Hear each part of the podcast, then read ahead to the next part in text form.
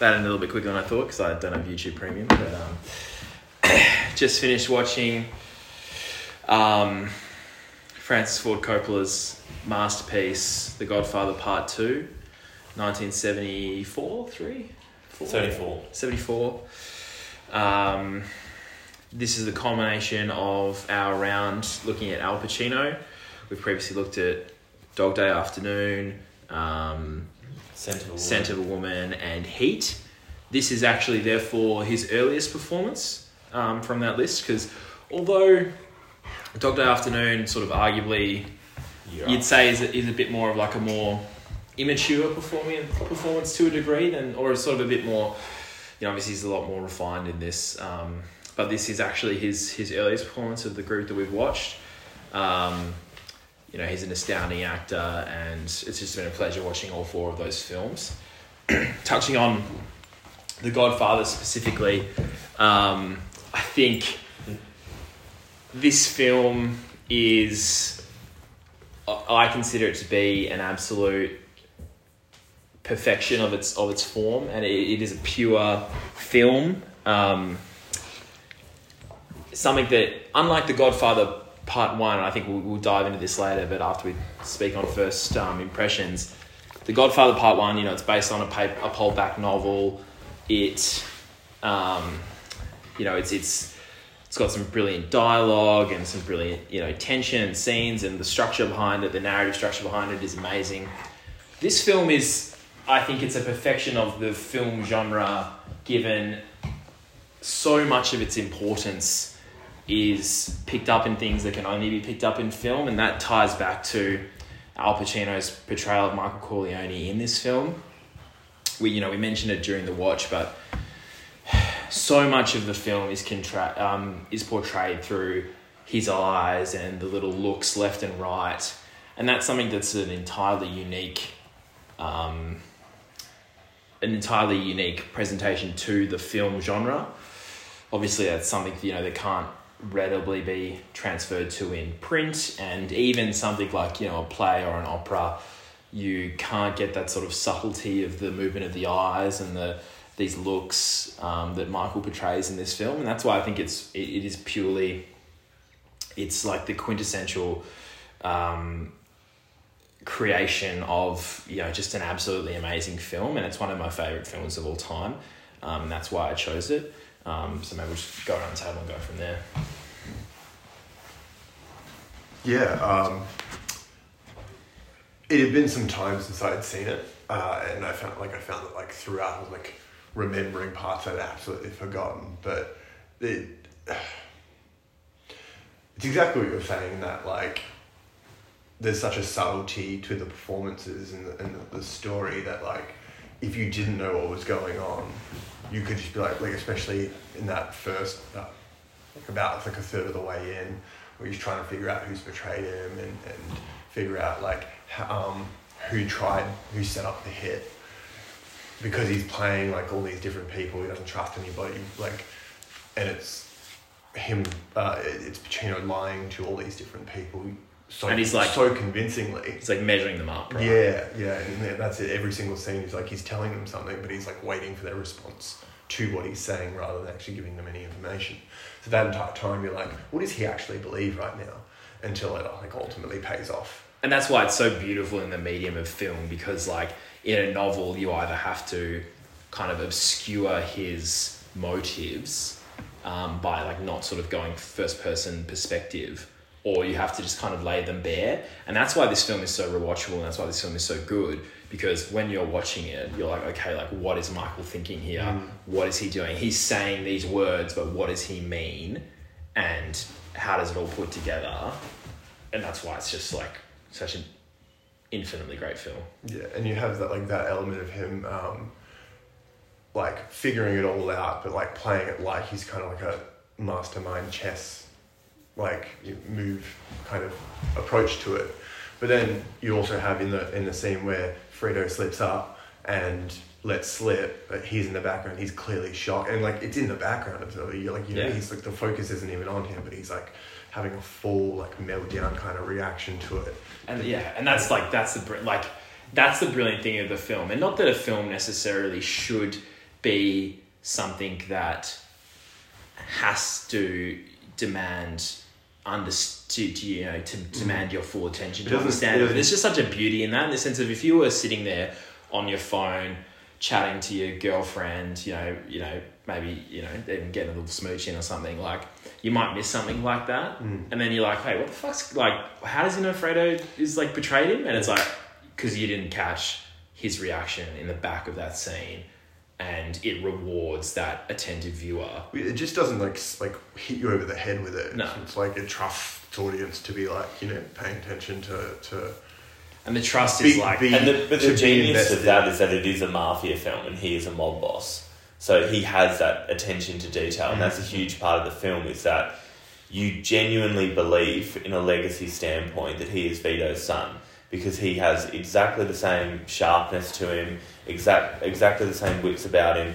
He's so good at bringing people together. He's so good at recognizing when someone has betrayed him, or and that's and that is you know the key trait of being a mob boss. It's the same trait we see in every mob boss portrayed in film or television, and that's why you know this film is considered as great as it is. This with the first one, it is the most influential film in the history of Hollywood, um, and it defines the gangster genre, which is you know I think safe to say all three of ours favorite genre or one of our favorite Yeah. genres for for everything that came after it, and um, it's it's a fantastic Pacino performance at a very young age. I think we mentioned before he's only thirty four in this film. Um, it's interesting because I watched the first one in anticipation of watching this again. I've seen the second one probably double the amount of times that I've seen the first one. really. So I think I'm the complete And- opposite. Yeah, so I rewatched the first one just to just to make sure that I was uh, completely up to speed to watch this second one. I think I always watched the second one more because early on it was like critics and cinephiles alike considered the second one so much better than the first one, and there's a, a small group of people that consider the first one better. But that's why I think like if I was ever in the mood to watch Godfather film, I was like, I'll put the second one on. And you don't really need to have seen the first one to pick up what's going on in the second one. But um, having watched the first one, I, I, I think it's a fantastic point that you made, Connor, about the first one being true to the original text, which I haven't read. I know you've read it. Yeah. But um, you, the, the subtleties in the two films are actually quite not subtle when you watch them in close succession. The first one reads and feels so much like a novel, and that one feels so much more like a film, much more like a passion project, much more like it's the director taking it up to 10. Um, whilst the first one, it's it's a lot more dialogue, it's a lot more subtlety, there's a lot more tension building. It's just a completely different film and vibe. Um, and I'm actually not sure now, having watched that second one again, which one I enjoy more because they're great for different reasons. So it's a, it's a tough one. Well, I think that's right. In sense of, uh, it absolutely is a passion project, and it's just like so amazing to think that, you know, when we look at throughout history and film and sort of the lazy sequel and the sort of this, you know, the films that as they release more and more films, they get worse and worse and worse. Like you know, And usually it, it goes hand in hand with the further they get away from the original text. Yeah, like the classic examples, you know, like recently it's like, you know, the Fast and Furious franchise, which Yeah. has just like gotten worse and Game worse of and worse Thrones. every There's so many examples. episode. Yeah. And it's like astounding that despite the fact that he didn't have a, a base text to base the um, the Michael Corleone aspect of this film, obviously the Vito Corleone aspect is covered in the first book, but the Michael Corleone you know narrative of this film is completely is completely made up. So it's just it is a testament that the that this film was able to succeed so well and to be so brilliant, um, while simultaneously being so true to the original. It doesn't feel like, even though it is a different, it's a different type of film. It's much more serious. It's much more dire. It's much more operatic. Um, but simultaneously, you know, as we discussed, sort of downplayed in elements. You know, it's not over the top, and yet it still fits perfectly with the first film. Like they are a literal perfect part one and part two, despite the fact that there is so much difference in them. It, it's it is a stroke of genius to figure out that where one is the rise of Michael Co- Corleone, that you do the, the downfall, and then also use that in contrast. Juxtaposed against the rise of Vito. to the rise of, yeah. And then it really highlights the differences between the two. Like at the end of it um, with Michael's like loneliness and like sorrow just became so aware of um, Vito's I guess defining characteristic as that person who helps people Well, that's who what. brings people together to, to come to him in order to like achieve things. Not once does Michael do that at all. He doesn't like No. people don't ask favors of him. No. He just gets shit done. Yeah. And Vito al- al- also got shit done, but his defining trait was that helping people regardless of like they're civilians. He's just like I'll help you out because And that's this Well, is- Vito's closer to the Italian off the Well, boat. what. yeah. That's what I'm going to say. So this is like, you know, is the core theme of this film this sort of like the inherent soullessness of the corporation and the capital, you know, sort of conglomerate, mm. and like how we look at it today in the sense of like, you know, you can look at these small fragments, like you know, you look at like what I do, you know, for my work and you know, me and my direct boss have a very strong relationship and we're very close friends and it's a very personal relationship in the middle of the business. And we sort of, you know, even with some of our clients, we have very strong personal relationships and that as well. But once you start expanding it out to the broader business, that interpersonal and that valued base, that values based um, relationship sort of gets weakened and weakened, and then they try and replace it by these sort of corporate, you know, like values, like hey, these are our values, whatever, whatever it is.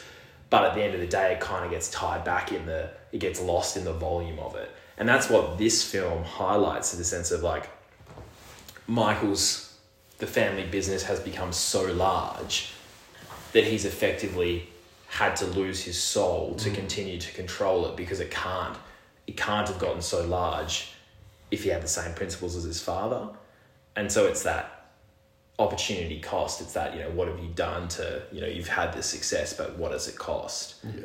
and that's a that's a a, a sentiment that absolutely has rung true over the last 40 years with corporations to this day And I mean, that's what David Chase has admitted that that was his inspiration for The Sopranos was this idea that the sub- you know he uses Tony as the suburban gangster in New Jersey, but it's this idea that the there's an incompatibility between being the mob boss and having the traditional Italian values, Yeah. and also having a functional family, and you know that's the inspiration for that is from this film, Yeah. and is one of the, the, the, the large themes of this film, and that's why I think the um, the side by side comparison and the transitions between the origin story in that film and the, the current the current uh, story is so fantastic because you see the differences between. I mean, Vito's walking down like a dirt street in the middle of New York City. it's like People- dealing with do- like dollars like hundreds of dollars yeah, like ten dollars Yeah, yeah, and he's dealing with like, which would have been an exceptional amount of money back Yeah. then. He's dealing with people. Um, their acts of charity towards him are like a free vegetable or a bag of vegetables or whatever it is, and it is. It's this idea that the the the crime family as an enterprise became too complex and and became too large and was incompatible with its original mission which was to protect neighborhoods that were not protected by the police Well, yeah. um, and the racketeering, and that's what also The Sopranos explores. It's there's no there's no place for this anymore um, in contemporary society, and not only does the the mafia get too complex, but the police who are watching the mafia become too complex. You're no longer able to navigate huge policy decisions like granting a casino license based on a handshake. no It's just it's too big. There's too much legislation. There's too much law enforcement. It's no longer possible, and that's why like the five families in New York City now have a fraction of the power that they did even twenty years ago. and even this film explores how it sort of cannibalizes itself in the sense of they the industries that become popular and become profitable are the ones that prey on the people that they're you know supposed to ostensibly protect like your drug trade and your gambling trade Yeah. are inherently the profits that you make from them are inherently tied to Vulnerable people. the exploitation of vulnerable people rather than the protection of them Yeah, um, and that's you know again it covers through this film of you know Vito's out there you know running you know, your general protection rackets of families and businesses, etc., etc. And then Michael's investing in, and you know, I think it's you know absolutely, you know, in the free, you know, sort of free market principles of people being able to gamble if they want to, but it is undoubtedly an exploitative industry um, that he expands into to become to take his sort of ultimate power effectively. And the irony is that that's how he becomes legitimate. That's the irony of the film, in the sense of under the laws of the world, the protectionist racket that is more principled is the thing that is more illegal than the exploitative legal business of gambling that he eventually has to transition into to maintain his power. Yeah.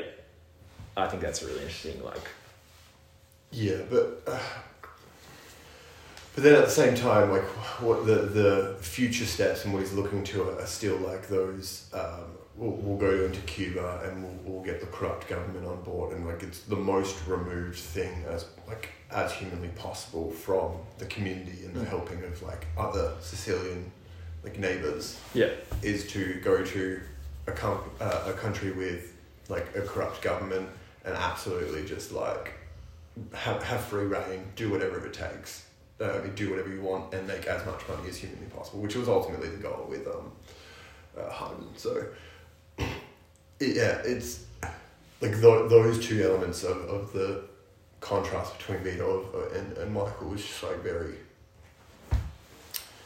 just really emphasized the downfall really and like and that's what this film is about. The, film is about the. Michael Corleone's downfall, and it the brilliance of it is that it can play that sort of anti-hero aspect of the film where he's the protagonist and you're still sort of rooting for him to succeed or you definitely are rooting for him to succeed and you're backing him and yet you're backing him in his fall to hell effectively you know his um, you know he has to kill his brother sell out an old it doesn't have to sell out an old fa- family friend but eventually has to you know ask an old family friend to murder himself and loses separate wife. his wife become so doesn't hang, out, alone doesn't hang out with his kids. Loses his unborn son. yeah. Yeah The ultimate. The ultimate, you know, form of suicide. exactly and um and yet we have to root for him the whole time. Um and that's the yeah that's like the knife's edge that the film plays on. It just does it so well. Because you do like I don't know what you guys but like whole time you're like yeah fuck yeah Michael fucking kill that Hyman Roth cunt Yeah, you want you want anyone who's a threat to him. The film does such a good job of you wanting him to take them out. He's like a a ball of momentum that every kill he gets and every well, and I mean that's the irony of the mafia in general. This this concept and you know again the Sopranos did this great as well, where a new villain arises, a new threat arises. They are subsequently killed. The person you think gets stronger as a result, but really they're getting weaker and weaker because every time they have to lash out like that, they become less safe, not more safe. Um, and that's why the you know that's why foundationally what the mafia is today and what the mafia is in that film doesn't work as a as an enterprise and as a concept because it, it's it's constantly someone coming in that's bigger and better. It's not free enterprise because people don't come in based on ideas or new ways of doing things. It's the opposite. It's holding on to the tradition whilst trying to keep up with the new world. It, it doesn't work. They're incompatible. yeah So, what, do- what do you think of um, comparing Pacino's performance? We mentioned it a little bit, but the comparison of Pacino's performance to the other films we've watched in this round, he obviously gives a very different performance in this film to particularly Scent of a Woman, and I'd say Heat as well. Um, I know, kind of, you're a huge fan of his performance in this film. uh, yeah Why, why do you think this performance is better than some of the other films we've watched in this round? I think this is my one of my favorite performances in film ever from an from an actor, and I think it is. It's because of the levers that he can pull. Uh, you know, as I said, I've touched on it before, like sort of the the sentiment and the narrative point that he's able to portray just through like a glare of his eyes or a slight look to the left, like that's magical in itself. But also, we see some of the future Pacino in this film, like where those couple of times that he, you know, Lashes that, out. that, that he, Yeah. that he cranks it up where he says, "In my house," Yeah. Where my wife sleeps, where my children play with their toys. Like he has that kind of up and down, you know, sort Voice of control. Um, yeah. uh, that that we see later on in things such as Scent of a Woman and Where it's you know turned up to 20. his yeah. more and even some of his more um, bombastic roles, yeah, such as Heat and stuff like that. We see those brief glimpses of it, but he uses it to perfection to exclaim the his very measured and very clinical performance throughout the rest of the film. Um, and it's just it- it's exactly what you want. Like there's so many great quotes and moments that he has, whilst also also simultaneously the balance of his entire performance is just brilliant. And that comes to the point of the fact that he didn't win Best Actor for this film. Well, the Academy Awards this year is really interesting because it's fucking stacked. Yeah. You have 11 nominations each from Chinatown and Godfather Part Yeah. 2, which I mean, I know Zan agrees with me. Chinatown is one of the best films ever. Oh, I agree. Totally. And um, you have Nicholson, you have Pacino, you have De Niro, and then Best Actor is, is one Cazale. yeah, Best Actor which is- just like what. Um, And Best Actor De Niro does win Best Supporting Actor. Yeah. yeah. Um, but um, but yeah, the Best Actor's won by some legacy. almost I can't remember every who it was. category should have been won by either Chinatown or Yeah. Godfather Part 2, and that was not the case. Although this was better received than the first Godfather by the Academy, Hmm. which is interesting. Um, particularly given, I think, on release it had mixed reviews, Yeah. and then subsequently the reviews were obviously like, oh no, this is one of the best films Well, ever made.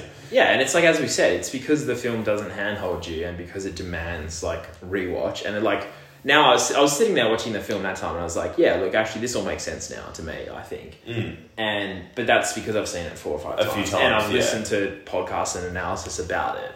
But Yeah. if you were a person just watching that for the first In time, cinema, you'd be like, yeah. wait, hold, like, like who was the who was the traitor? Was it Roth or was it Pentangeli? Yeah. Like, what did Fredo do? You know, Yeah, they don't. They don't. Right. What the film does is the film takes a lot of levities and it doesn't. It doesn't give you a lot of infrastructure between relationships of the characters. It doesn't spe- Well, that's, spell out for you. This person is that person's right hand Nah. man, and they're kind of connected, and they're not really associated with the Corleone family, but they're associates, and, And there's a the time you lot of get their legend names. taken. You're like, wait, who's that guy? Like, yeah, there's a lot of names Yeah. just purely based on the fact that there's so many characters. yeah, Um, but I agree that after you've seen it a few times, you pick up on subtleties and it all kind of makes sense. I almost would advise someone who hasn't seen it to just like let it take you the first time. Just watch it and and just and then like, and then and take it for enjoy what it is. Yeah, enjoy the like you know hours that you're going to think about it yeah. afterwards. Enjoy the individual Yeah. scenes. Enjoy particularly the the build up and the narrative of Vito's story because that adds a lot of context. Um, but you're not going to piece together every single family tree on the first watch of that film. No. And I mean, like, yeah, then that's some of the most exciting parts is like picking back to, okay, so. So Fredo betrayed them, which led to the drapes, but you still don't even really know, like, what the extent of Fredo's betrayal was. Like, was it just that he told them where the that Michael sleeps, or was it that he personally went in and opened the drapes, or what was the betrayal? Like, that's still a secret that the film doesn't give out. And then you're like, okay, so who was it? Who was it? Who was he betraying to? Was it Pentangeli, who's the one who's kind of out there actively being like, Michael, you know, I need this, I need you to do that. You're not, you're not supporting me. Your father would do this, and you kind of the first watch, you're like, oh, that kind of seems like he's blah blah blah. And then you turn to you know the Hyman Roth character, who's Yeah. much more business focused, and then he eventually gives himself up later, where he's effectively like, "Hey, I didn't ask who put the order on my friend. You shouldn't ask of me." And you eventually it's business. It's all business. Yeah. but then that's his downfall is that he didn't let it be all business because he did hold that revenge and he Yeah. did dis- in against the business decision he did push for Michael's downfall. Um, so all that stuff that you sort of pick up like on the multiple views, the intricacies, the web of the film is what makes it so Yeah, if anything, rewatchable the only character in the whole saga that's able to put things aside for business is Vito in the first film. Um, but other than that, like it's all personal, particularly in that film. Th- that film is much more about relationships than business. They use the casino and they use the Cuba thing as kind of a backdrop, but really the whole time, Mm. when you watch that film, you're thinking, who is fucking who right now? And Yeah. how is it going to play out? Whilst the first even- film does seem a little bit more business orientated. and that even plays into the fact of um, one of the one of the key points of the film, like you know, for me, and one of the key points in Michael's sort of downfall is the his relationship with Kay and their unborn son. Mm. And you're right in the sense of um, the heart of that is Hagen's sort of mini betrayal Yeah. of coordinating Kay to have the abortion and then telling Michael that it was a miscarriage. And that's obviously a personal decision. Mm. And that's at like the heart of the, the tragedy of the film that Hagen, who's this very technical and very commercial legal man, Yeah. even he's caught up in the pers- in the in the personal aspect of Yeah, it. he's not even blood related, but somehow his family dynamics come into play heavily in that film. Yeah. Whilst he's seen as a lot more impartial in the first film. Yeah. Mm. I just love um, both in the first film and in part two. The opening scenes of both films are so brilliant. They're just such tone setters and scene setters. I, I love them. I feel like I could watch them over and over and over again. You obviously have the wedding in the first movie, and in the second movie you have the the, the um, first communion, holy communion, whatever you call Yeah. it, and the the amount of detail that Francis puts into these scenes. Um, the amount of dancing and choreography going on in the background, the instrumentation, um, the, the, the time of day that it's Mm. filmed at, like all of it is just he's he is he's he's one of the best to ever do it. He's another Scorsese, he's another Polanski, where you just like he's not well, Stanley Kubrick's the ultimate, but there's just no detail in the film that is not deliberate.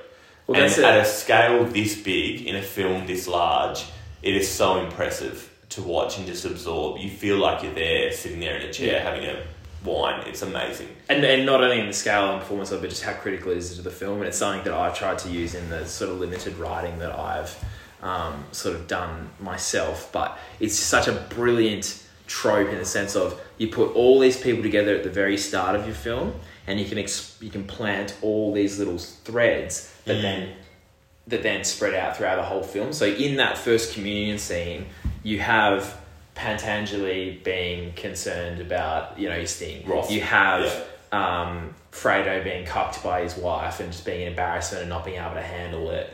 Um, you have Geary, you know, with his like slimy, like kind of, you know, fuck you, you're an outsider, like you, you you, you're nothing. All these things that end up being the core theme of the film get tied, you know, and like, you know, um, and of course, like Michael's sort of like trying to be legitimate and, you know, sort of this awkward handshake that he has with Geary that is just out of place and all, all these sort of things. It's all tied up in that first scene, and then you just watch it happen throughout the rest of the film.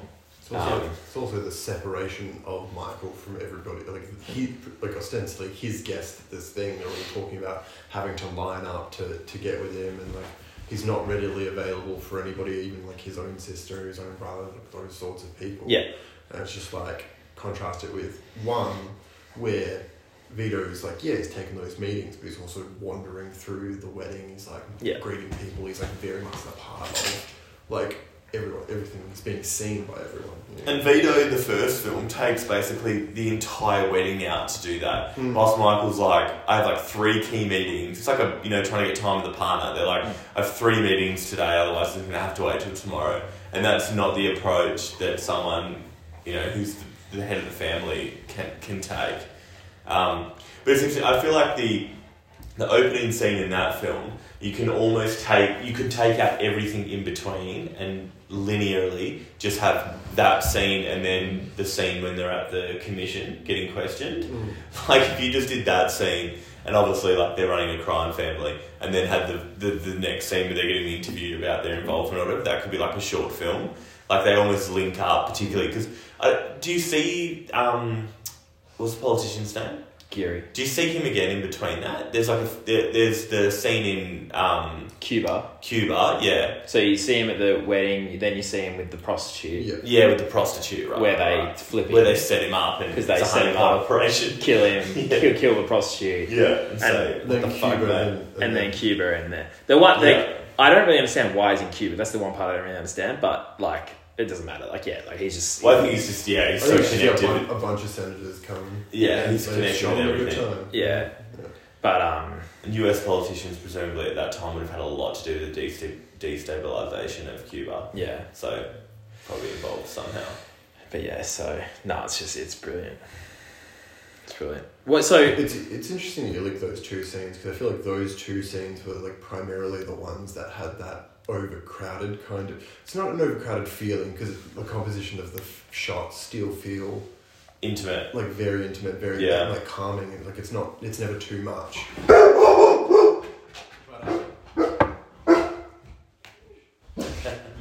yes, we are. But like you know, like, like a well composed painting, there's just like so much going on. There's like a lot of people, there's a lot of action. It's chaos, It's chaos, yeah. but like it's still very nice to look at. And there's It's cameras clicking in both scenes, Yeah. but for different reasons. One's a celebration of the family and a celebration of the connections and the relationships, and the second one is kind of similar but in a in a reverse way. Well, and it's like the people on the inside turning on each other as well. Yeah. It's the opposite of like that sort of coming together family thing. Yeah. Sorry. um. So what were we talking about? We were just talking about the, the, the similarities between the opening scene and that scene when they're being interviewed by the commission and how it, they're, they're both representations of the family but in different ways. One's a lot, obviously a lot more wholesome, a lot more conventional. The second one is, you know, these people going to war for Michael essentially and Yeah. saying like, I don't know, the olive oil business and just kind of, Yeah. I don't know nothing about nothing. The police, they, the FBI, they come to me. They said, "Michael, do this. Michael, do that." I said, "Sure." um, yeah, it's a brilliant, it's a brilliant moment, and it like he's saved by the Sicilian values by the brother of Frankie Five Angels reminding him that hey, this is not how things are done. Yep. And yet, we've as we've just discussed, like he's really gone away. You know, doesn't really deserve to be saved by those Sicilian values with all the activities that he's done. That's like the the beautiful, the beautiful like sort of And the. Sicilian brother can't get out of the country fast Yeah, because he's like, this place I- is yeah, unfamiliar to him. not what I want. Yeah. Yeah. yeah, okay. One thing I want to quickly talk about before I think we're going to have to wrap this up relatively quickly, unfortunately. But one thing I want to quickly talk about is the ending of the film. Michael sitting there, um, alone, successful, having vanquished his enemies, but unfortunately alone. Do we think the third film is necessary to understand the whole picture? Like, what is our personal opinions? No.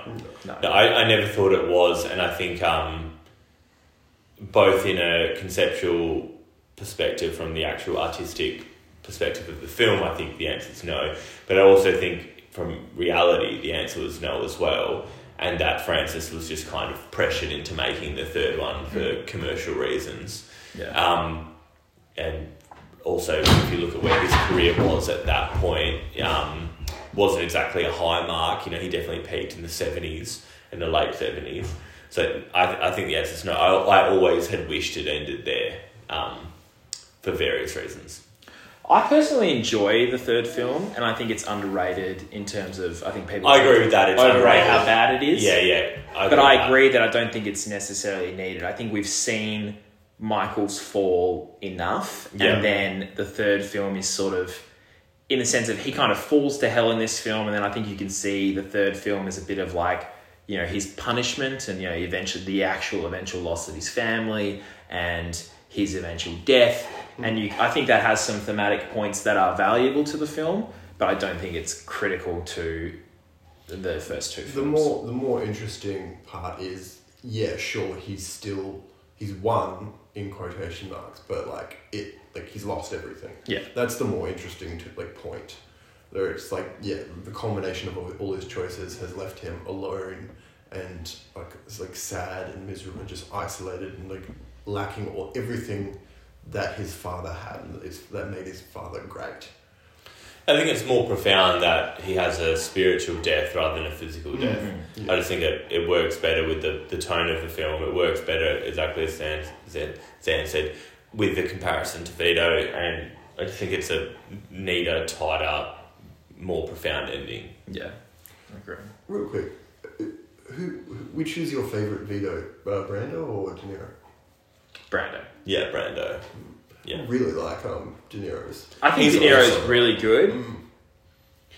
I think The question's more just like they're both fucking. They're, great. yeah, yeah. Which- De Niro is awesome, and it works. It works seamlessly, and never at any point are you questioning it. But I just think the Brando performance is so Totally, iconic yeah. and so distinct, and it's just like it's almost like everything I imagine in my head when I think of a gangster. Right, and I also think Yeah. like they don't really have enough time to go to give De Niro's Vito. They don't have Actual- actual.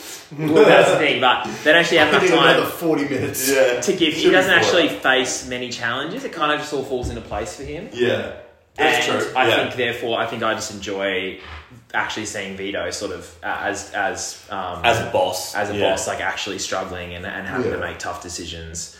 Um, I think it would be difficult to do him struggling though, knowing like from the first movie where he gets to. It's just like Yeah. the stakes here are what because yeah, we know that he's Yeah, I think they work in synergy, and it's not really Yeah. like a one's better than the other. They work together quite Yeah. well, but I just like the place in the narrative of the film. Um, the later Vito, obviously, um, but it's a fantastic De Niro performance. Like some of the heaters between the transition scenes between Pacino and him are just like, yeah. oh, amazing. Should we quickly give ratings? So I got to wrap it up relatively Yep. quickly, but should we quickly give ratings? So we've spoken to our, our esteemed colleague Daniel, who said it's a it's a perfect ten for him. Um, what do you what do you think, Zan? I yeah, I agree. It's a it's a ten for me as well. Yeah, the movie it's just incredible. Like, yeah, the, can't sing its praises higher. No. Yeah, it's a 10 for me as well. Um, not only because of how much I enjoy the film and how brilliant the performances are, and but because of the the genre defining element of it and everything that came after it that I love so much, including Goodfellas and The Sopranos. Um, that universe doesn't exist for me without this film, and this film has all the the skeleton of everything that came after it, and that's why I love it so much. Like, all, your, Yeah. all, all your favorite directors are like, yeah, Godfather Part One and Two are the reason Yeah. I made movies. So, Yeah. that makes sense. It's, it's, it's the same for me. It's 10 for me as well. And, um, yeah, I said brilliant performances. And I think the sort of narrative suspense, you know, it's not a suspense film, but the suspense and the mystery able to be weaved through the narrative is just like the perfect example of the form for me. And I think just quickly, I think the one thing I like to say is so we all obviously give it perfect 10s.